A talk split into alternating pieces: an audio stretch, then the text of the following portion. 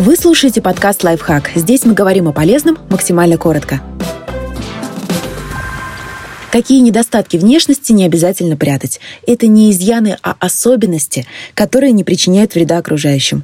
Особенности кожи. Далеко не у всех людей чистая, гладкая, однотонная кожа, словно после фильтров в фоторедакторе. У многих на лице и теле могут быть акне, веснушки, родинки, витилиго – родимые пигментные пятна, шрамы. Скин-позитивные активисты настаивают, наносить макияж, скрывающий высыпание, или не делать этого – личный выбор каждого. Акне не означает, что человек не соблюдает гигиену. Оно не заразно, а декоративная косметика в некоторых случаях может вызвать воспаление или усугубить его. В данный момент у человека просто такая кожа, другой нет седина и морщины. До середины 20 века волосы почти не красили, но в 50-х годах вместе с более-менее сносным красителем появилась и очень сомнительная реклама. Она говорила, что седые волосы выглядят тускло и делают женщину невзрачной и уставшей, и вообще всячески раздувала страх перед старением. Вот только в седине или морщинах нет ничего ужасного, поэтому все больше женщин самого разного возраста отращивают седину, не скрывают морщины и говорят о том, что их тело меняется, и это абсолютно естественно полнота. Выраженная полнота не признак лени, а результат эндокринных нарушений, генетической предрасположенности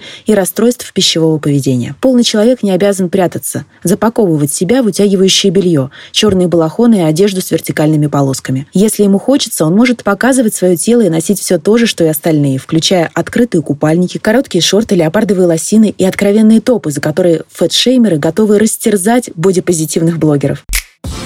Подписывайтесь на подкаст «Лайфхак» на всех удобных платформах. Ставьте ему лайки и звездочки, оставляйте комментарии. Услышимся!